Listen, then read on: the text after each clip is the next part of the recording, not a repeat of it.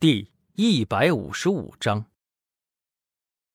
易星和李明耀大吃一惊，只见小六的手中出现了一支枪，正在冒烟。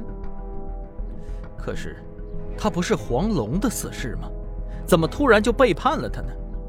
莫非小六是组织的卧底？啊，有可能。李明耀和易星骤然起身，都反应了过来。不顾危险，朝着小六扑上去。黄龙眼看是活不成了，那么小六就是仅剩的线索。但是没想到，小六的动作更快，他朝着黄龙又补了一枪，然后咬住枪口，对着自己脑袋啊，啪！小六没有任何犹豫，扣动了扳机。该死！李明耀猛地跺脚，看着小六被轰碎的脑袋，十分恼火。黄龙至死也是依旧瞪着眼睛，死不瞑目。李明耀大喝一声，三人一起上，将乌鸦两人都给制服了。或许是因为老大死了，乌鸦他们并没有再次挣扎。李明耀拿起了无线电，喊道：“人都被我控制住了，快进来！”等一下，不要！一星赶忙阻止，他从黄龙的办公桌后面爬起来，手里握着起爆器。面如死灰，千万都别进来！怎么了？李明耀不明所以，但是易星并没有解释，而是一手拽着袁浩，一手拽着李明耀，一脚踹开门就往下面跑。残余的黄龙手下还想阻拦，但是易星大喝说道：“快跑！炸弹快爆炸了！”啊什么？众人都懵了，随即也都跟着跑了起来。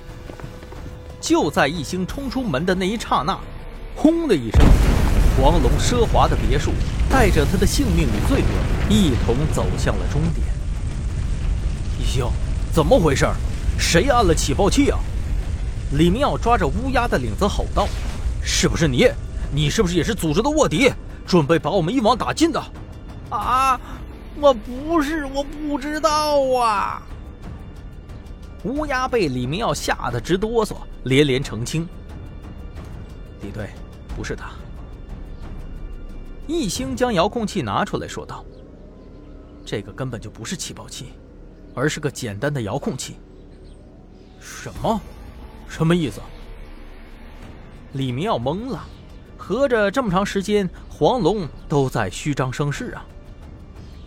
哎，一星，不对呀，这炸弹。是真的呀！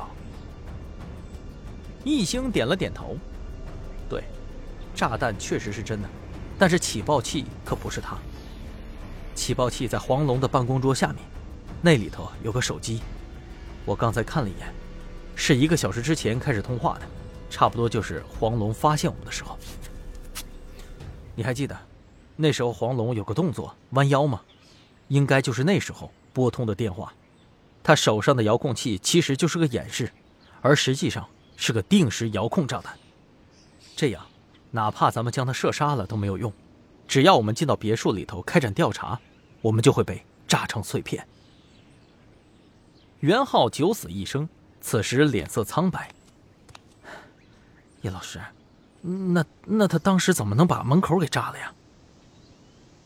易星推测说道：“应该是他计算好了时间。”装出按下启动按钮的样子，应该就是为了误导我们。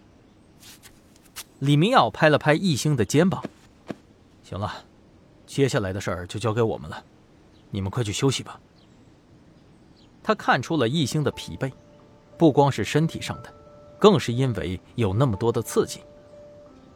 袁浩点了点头，伸手去搀扶易星，但是易星却没有走，一直看着李明耀。哦，对这个，李明耀反应了过来，掏出了档案袋，说道：“给你。虽然这是保密的，但是你是家属，有知情权。”易星的心里五味杂陈，他接过档案，喉咙哽咽：“李队长，我父亲到底是个什么样的人呢？”李明耀没有解释，只是坚定的看着他说道。档案袋里头有他的遗书，你看看就知道了。一星点了点头，攥紧了袋子，转过身去。哦，对了，李妙的声音在背后响起。他是一个好警察，一个好人，同时，也是我最好的朋友。说完，李明耀也转头离开。郝和平走了过来，拽住了李明耀的胳膊。老李啊，这次可是真狼狈啊！他忽然看到了李明耀的眼圈泛红。这是怎么了？哎，郝局没事。他奶奶的黄龙啊，这黑烟熏得我连眼睛都睁不开了。